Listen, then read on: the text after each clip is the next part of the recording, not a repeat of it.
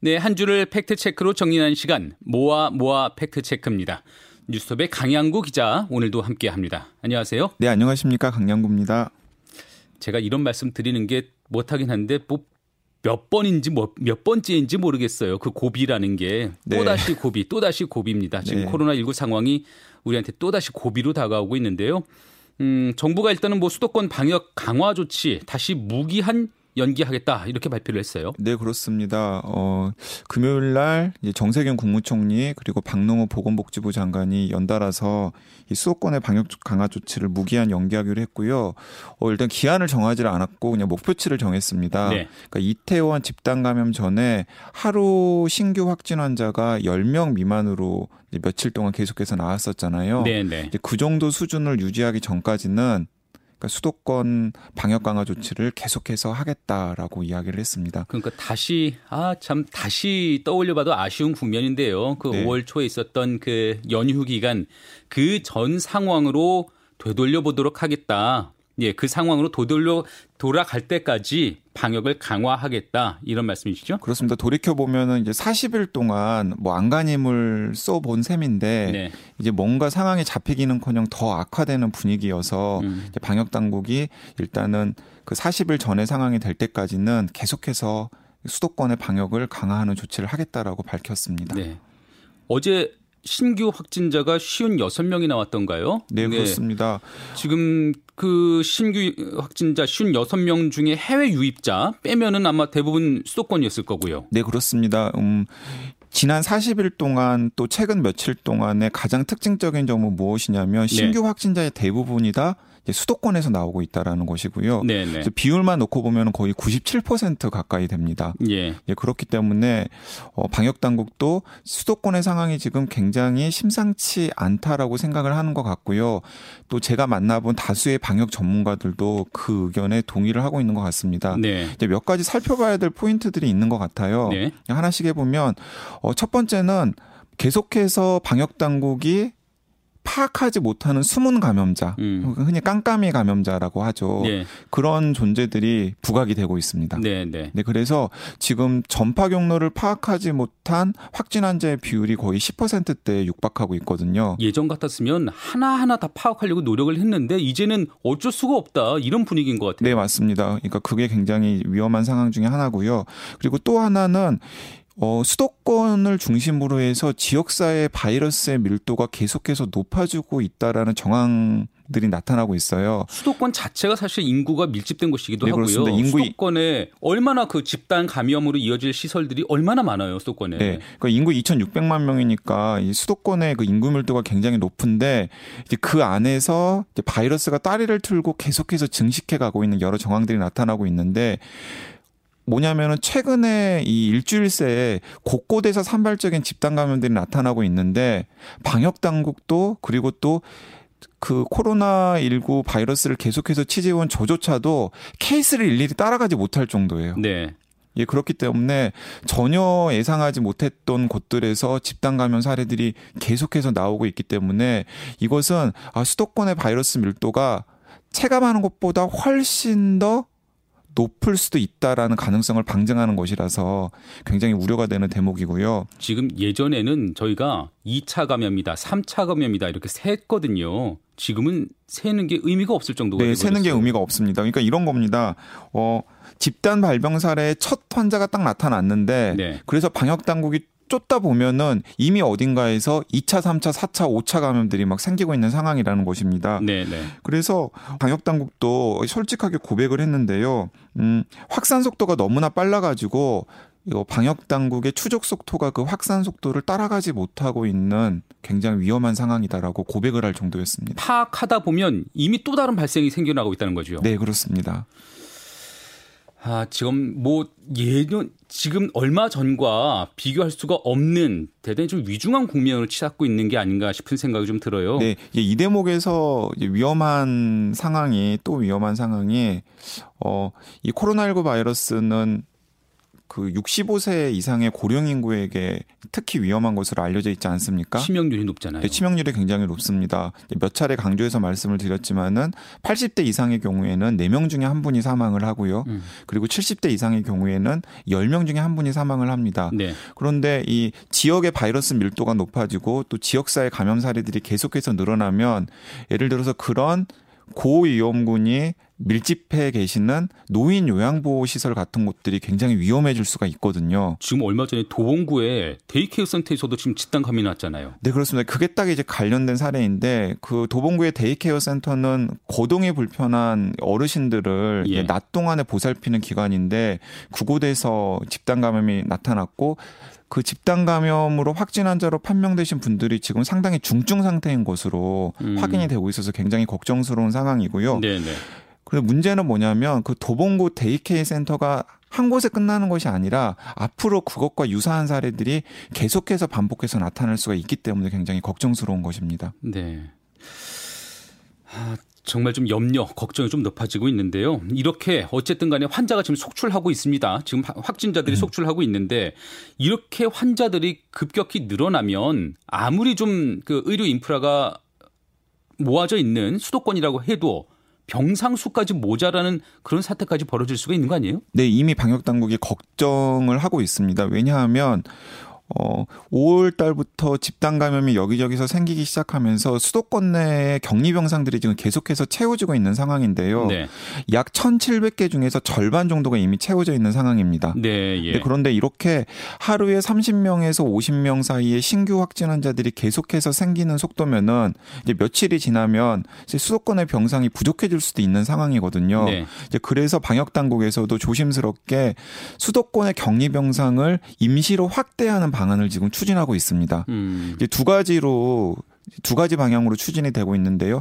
하나는 병원의 격리 병상이 아니었던 병상을 격리 병상으로 개조해 가지고 신규 확진 환자가 생겼을 때 그 새로운 격리 병상에 수용을 하는 방안이 한쪽으로 추진이 되고 있고요. 그럴 수도 있겠고요. 네. 네.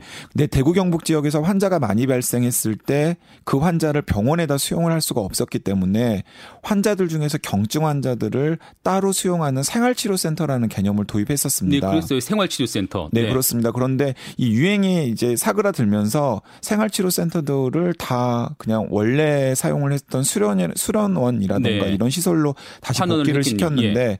이번에 수도권에 다시 두 곳의 생활 치료 센터를 열기로 했습니다. 아, 그만큼 병상이 지금 부족한 뜻이에요. 네, 그렇습니다. 경기도 안산과 경기도 광주에 이 서울과 그리고 경기도에서 발생하는 경증 환자들을 수용할 수 있는 두 곳의 생활 치료 센터를 열어서 운영을 하기로 했고요. 네.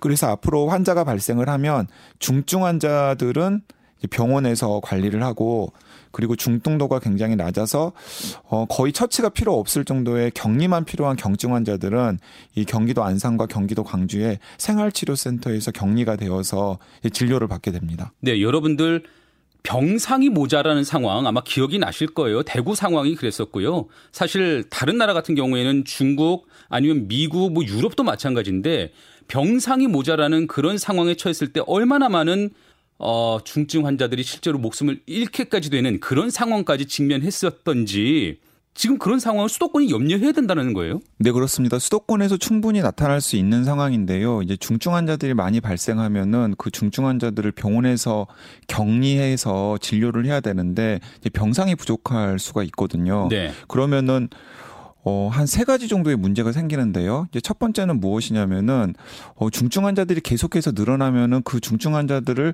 제대로 처치할 수 있는 병상수가 부족하기 때문에 나중에는 이탈리아 북부나 미국 동부에서 했듯이 환자를 가려가지고 받을 수밖에 없는 상황이 생길 수 있습니다. 네, 네. 치료할 그러니까, 수 있는 환자들만. 네, 맞습니다. 그러니까 이탈리아 북부나 미국 동부 같은 경우에는 어, 고령의 상태가 굉장히 안 좋은 환자들 같은 경우에는 인공호흡기를 지급하지 않거나 혹은 노인 요양보호시설로 앰뷸런스를 보내지 않는 일들이 있었거든요. 아, 끔찍한 얘기예요. 네. 사실. 그런데 충분히 수도권에서도 그런 일이 생길 수 있고요. 네. 그리고 두 번째는 무엇이냐면 이렇게 코로나19 중증 환자들을 처치하는데 병원의 역량이 집중되다 보면 응급 환자라든가 네. 혹은 그 다른 중증 환자들에 대한 수술이나 처치가 뒤로 제때 이루어지지 않을 수 있고요. 네. 그 과정에서 또 사망자가 생길 수가 있습니다. 네, 네. 이게 이제 의미심장한 통계 결과가 있는데 음, 대구 경북이나 혹은 수도권 지역에 1, 4분기 사망률이 작년 같은 분기와 비교했을 때 높아졌어요. 음. 근데 그 말은 무슨 말이냐면은 이제 코로나19 환자들을 처치하는데 의료 역량이 집중되다 보니까 응급 환자나 혹은 다른 중증 환자를 제때 처치하지 못해서 안타깝게도 목숨을 잃는 경우가 이미 1, 4분기에 대구 경북이나 수도권에서도 일부 나타난 것이거든요. 그러네요. 네. 근데 수도권에서 유행이 확산하게 되면 이런 일들이 더욱더 늘어날 수 있기 때문에 어, 코로나19 중증 환자 그리고 응급 환자 또 다른 질환의 중증 환자들이 병원에서 제대로 처치받지 못할 일이 충분히 생길 수 있어서 굉장히 걱정스럽고 그래서 방역 전문가들이 자꾸 이제 수도권의 상황을 빨리 잡아야 된다 잡아야 된다라고 계속해서 목소리를 높였었는데 이제 뭔가 좀 조치가 제대로 안 되고 있는 측면이 있는 것 같아서 이제 옆에서 취재하고 지켜보는 기자 입장에서도 굉장히 안타깝습니다. 저는 이 상황을 보면은 그 성냥들이 빽빽히 꽂아져 있는 그 성냥통이 떠오르더라고요. 수도권이 그런 상황이잖아요. 네, 맞습니다. 하나가 번지면 화르륵 번질 수밖에 없는 그런 상황인데. 네, 이제 정확하게 지금 비유를 하셨는데요. 그런데 이제 방역 당국에서는 계속해서 걱정을 하고 있는데도 불구하고 뭔가 그런 방역 조치랑은 맞지 않는 조치들이 중구난방 계속 이어지고 있어서 더 우려스러운 상황입니다. 왜냐하면 지금까지 방역 당국 박수를 받아왔었거든요. 음. 예, 근데 지금에 와서는 여러 가지 좀 아쉬운 점들, 문제점들도 보인다는 말씀이세요? 네, 그렇습니다. 그러니까 이 정은경 질병관리본부장이 그 진두지휘하고 있는 이제 방대본과 네. 그리고 정세균 국무총리가 본부장으로 있는 중대본 음. 사이에 네. 뭔가 이견차가 지금 생기고 있는 것 같습니다. 그래요. 왜냐하면은 어, 정은경 본부장 같은 경우에는 계속해서 수도권 대유행 가능성이 있고 연쇄 감염을 빨리 막기 위해서는 강력한 조치가 필요하다. 정은경 본부장 같은 경우는 조금 더 공격적으로 적극적으로 조치를 하고 방역해야 된다. 네, 그리고 그런 뉘앙스의 목소리들을 이제 공식 브리핑 등에서 계속해서 내놓고 있는데 어, 정세균 국무총리나 그리고 박능원 보건복지부 장관 같은 경우에는 계속해서 상황이 좋지 않다라는 이야기는 하면서도 이상하게 나오고 있는 구체적인 조치들은 그런 엄중한 상황에 맞지 않는 듯한 인상을 강하게 받습니다. 네. 예를 들어서 두 가지가 한 가지 이해인데요. 하나는 무엇이냐면 지금 수도권의 상황이 굉장히 안 좋은데도 불구하고 수도권의 많은 학교들이 계속해서 순차적으로 등교는 계속해서 되고 있거든요. 네. 그러니까 이것도 이제 앞뒤가 안 맞는 것 중에 하나이고요.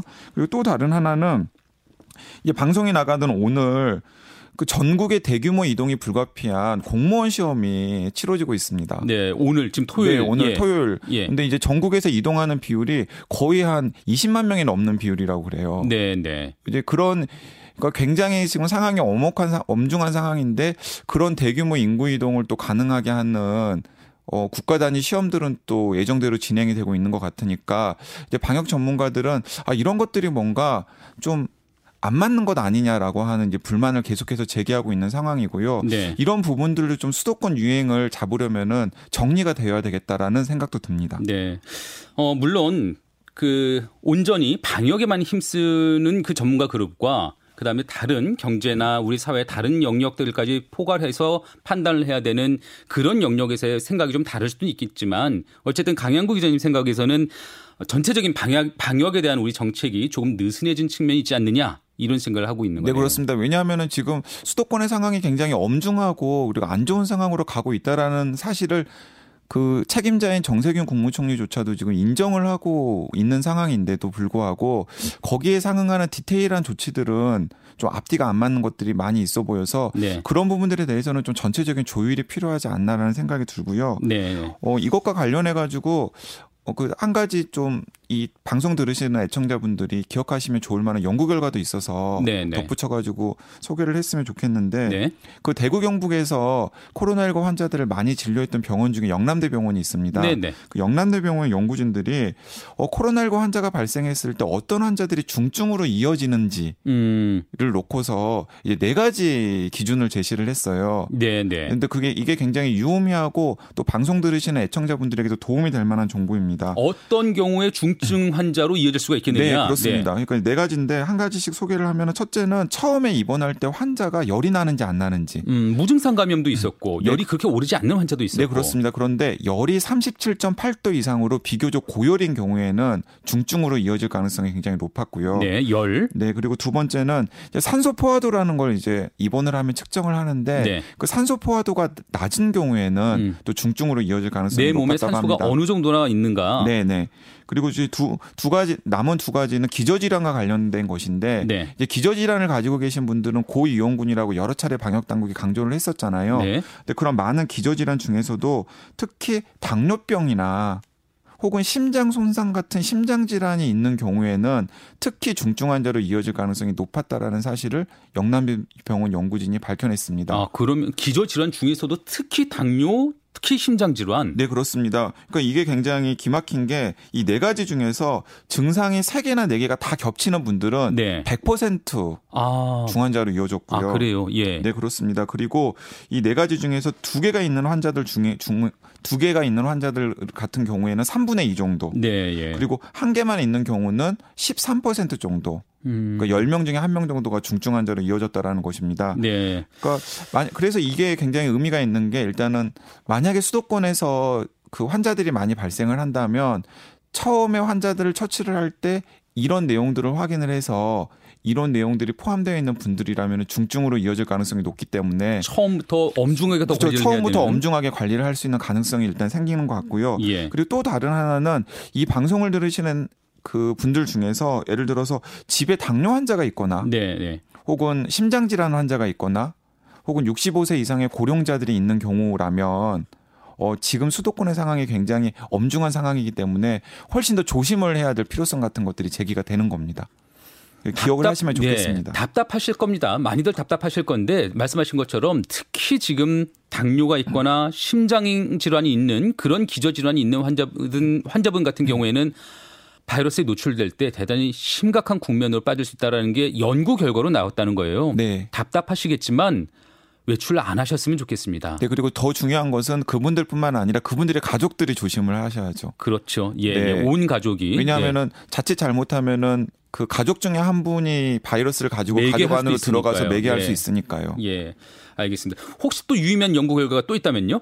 아, 여름철이 되니까 마스크 쓰기 걱, 좀 불편해하시고 답답해하시는 분들 굉장히 많잖아요. 어, 저도 그래요. 쓰고 있으면 땀이 차고 네, 너무 여름이 되니까 더 하더라고요. 네, 그리고 저도 사실은 호흡기가 약간 안 좋아가지고 네. 하루 종일 마스크를 착용하는 게 이게 보통 일이 아니더라고요.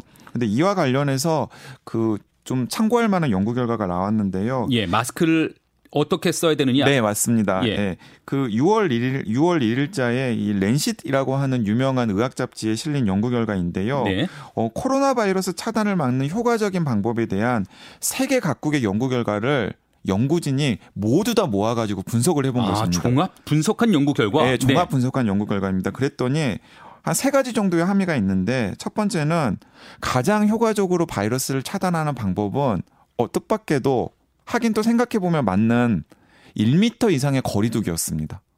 음, 마스크보다도 이게 일단 기본이 돼야 이게 된다. 기본이 돼야 된다. 예, 예. 네, 그러니까 1미터에서 2미터 이상의 거리를 떨어뜨리면 그 중에 한 분이 바이러스에 감염된 분이라고 하더라도 그분이 가지고 있는 바이러스가 타인에게 전파될 가능성이 굉장히 낮아진다라는 사실을 네. 이 연구 논문에서 강조를 했었습니다. 가장 기본이지만 사실 이게 핵심이에요. 네. 그래서 이걸 이걸 이제 응용을 해보면 이런 식으로 될 수 있는 거죠. 예를 들어서 지금도 굉장히 더운데 네. 바깥 땡볕에서 마스크를 쓰고 다니시는 분들 굉장히 많이 보거든요. 어쩔 수 없이. 어쩔 수 없이. 예. 그런데 실외에서는 바이러스 전파가 상대적으로 덜 될 뿐만 아니라 네. 더군다나 실외에서 어, 사람과 사람 사이의 거리를 1미터에서 2미터 정도 떨어뜨릴 수 있는 상황이라면 네, 네. 그때는 마스크를 좀 내리고 음... 편하게 숨을 쉬셔도 괜찮다라는 게 그걸 지지하는 연구 결과이기 때문에 예, 안전한 건 아니지만 괜찮다. 네, 네. 괜찮다. 네. 그래서 일상생활에서 한번 좀 참고를 하시면 좋을 것 같고요. 네. 두 번째는 어 우리가 계속해서 강조하는 것과 마찬가지입니다. 실내에서 어쩔 수 없이 사람과 사람이 밀접하게 접촉을 해야 될 때 가장 바이러스를 차단하는 효과적인 방법은 마스크다. 마스크죠. 네, 네 마스크다. 예, 맞습니다. 네. 그러니까 실내에서 사람들을 만나서 어쩔 수 없이 좀 밀접하게 접촉을 해야 되는 상황에서는 그러니까 산밀 환경이라고 그러죠. 밀폐되어 있고 음. 밀접하고 그리고 또 밀집되어 있는 네, 네. 그런 환경에 가실 때는 마스크가 나를 지킬 수 있는 가장 좋은 수단이기 때문에 꼭 마스크를 착용하셔야 되고요. 나와 상대방의 건강을 지킬 수 있는 예의예요, 이젠. 네. 그리고 이제 세 번째가 어 뜻밖의 좀 반가운 연구 결과인데 그 비염 환자나 혹은 천식 환자나 호흡기 질환자 같은 경우에는 마스크를 계속해서 착용하고 있을 때 굉장히 불편해서 네. 자칫하면 건강을 해칠 수도 있거든요. 네, 네. 그리고 또 아이들 같은 경우에도 마스크를 잘 착용하지 못하잖아요. 네. 근데 이 연구에서 어떤 연구를 나왔냐면 안면 가리개 안면 가리개? face shield라고 해가지고. 아, 네, 네. 네, 그거 종, 종 보잖아요. 아, 저 마트 같은 데 보면은 시식 코너에서. 네, 네, 맞습니다. 그, 그 직원분들이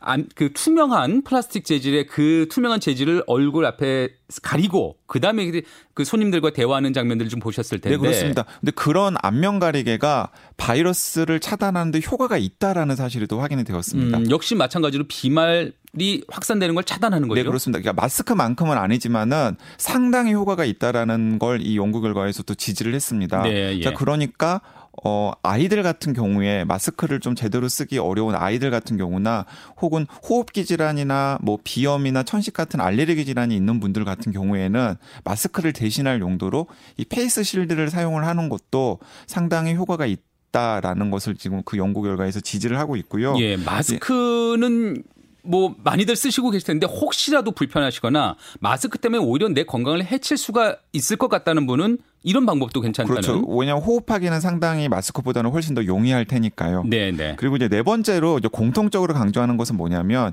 이 모든 것의 전제가 되는 게 손 씻기다. 아, 그렇죠. 손 씻기죠. 네. 네. 손 씻기다라고 이제 강조를 하고 있습니다. 그러니까 손 씻기 1 내지 2미터 이상의 거리두기 그리고 실내 그 산밀 환경에서는 마스크 착용. 알겠습니다. 이 연구 결과 여러 가지 종, 그 사례들을 종합한 연구 결과라고 하니까요. 청취자 여러분들도 한번 꼭 참조해 주시면 좋겠습니다. 저는 근데 개인적으로 이런 궁금증도 들더라고요. 지금 이제 여름철이고 속속 수영장들 네. 개방을 한다고 해요. 예를 들어서 몇 가지 사례가 있었습니다. 그 사우나 목욕탕에서도 전파가 되는 사례가 있었거든요. 바이러스가. 네. 그러면 수영장, 해수욕장 이런 데서도 혹시라도 바이러스가 전파되지 않을까? 이제 여러 국가의 연구진들이 수영장이나 혹은 해수욕장의 물을 통해서 코로나19 바이러스가 전파될 가능성을 따져봤는데요. 네. 어, 결론은 거의 없다입니다. 아, 그래요? 네, 네. 그러니까 설사 코로나19 에 감염된 분이 같은 그 수영장이나 혹은 해수 해수욕장에서 이제 수영을 하고 있었다고 하더라도 네, 네, 네. 그 물을 통해서 코로나19 바이러스가 전파될 가능성은 굉장히 낮다. 사실은상 거의 없다. 그런데 아. 그러면은 그런데도 그러면 사우나나 이런 곳에서는 그럼 어떻게 전파가 어떻게 되었을까? 네. 대부분은 어 두 가지 가능성이 있습니다. 하나는 무엇이냐면 수영장이나 혹은 해수욕장 같은 경우에도 사람이 너무나 많으면 음. 그 자체가 비말 전파가 될 수 있는 밀집 환경이 되잖아요. 그냥 목욕탕, 사우나라서 전파가 된 게 아니라 네, 맞습니다. 그냥 그곳에 확진자와 같이 있었기 때문에 네, 확진자와 같이 굉장히 밀접하게 뭐 대화를 나누거나 혹은 같은 공간에서 막 빽빽한 공간에서 생활을 하거나 뭐 그럴 수 있잖아요. 네, 네. 그런 상황에서는 바이러스가 전파되기 쉬운 밀집 환경이기 때문에 이제 문제가 되는 거고요. 네. 그리고 또 다른 하나의 상황은 무엇이냐면 사우나 같은 경우에는 그럴 그랬을 가능성이 굉장히 큰데 공동으로 쓰는 것들이 굉장히 많잖아요. 비누나 치약이나 비누, 치약, 헤어 드라이기, 네네. 네. 뭐 라카, 뭐 라카 열쇠, 그러네요. 네, 네 그런 것들을 통해서 바이러스가 전파될 가능성 충분히 있고요. 네네. 네. 같은 맥락에서 해수욕장이나 수영장 같은 경우에도 공동으로 쓰는 물건들이 굉장히 많잖아요. 네. 역시 뭐 라카라든지 뭐 라카키라든지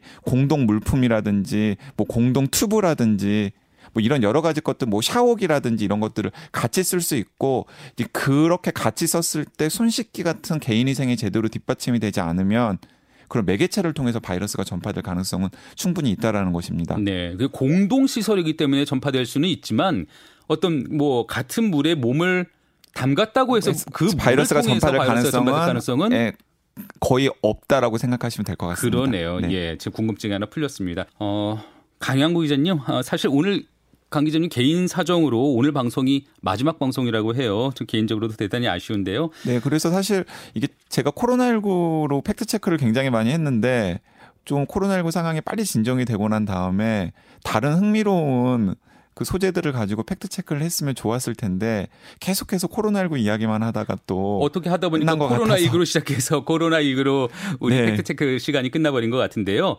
어, 마지막으로 청취자 여러분들께 한마디 좀 해주신다면요. 네, 어쨌든 간에 뭐 이 코로나19를 우리들이 다 같이 힘을 모아가지고 이겨내야 되는 상황이고요. 그리고 뭐 지금까지 잘해왔듯이 앞으로도 충분히 이겨낼 수 있으리라고 생각을 합니다. 네. 같이 네. 화이팅 했으면 좋겠습니다. 감사합니다. 네, 지금까지 방송에 함께 해주셔서 대단히 감사했습니다. 건강하게 잘 지내시길 바랍니다. 네, 감사합니다. 건강하십시오. 네, 지금까지 뉴스톱 강양구 기자와 함께 말씀 나눠봤습니다. 네, 김정은의 주말 뉴스쇼 잠시 후 3부에서는 이번 주 주요 국제 뉴스들 살펴보고요. 이어서 김현정의 뉴스쇼 화제의 인터뷰들 다시 들어보겠습니다. 잠시 후에 뵙겠습니다.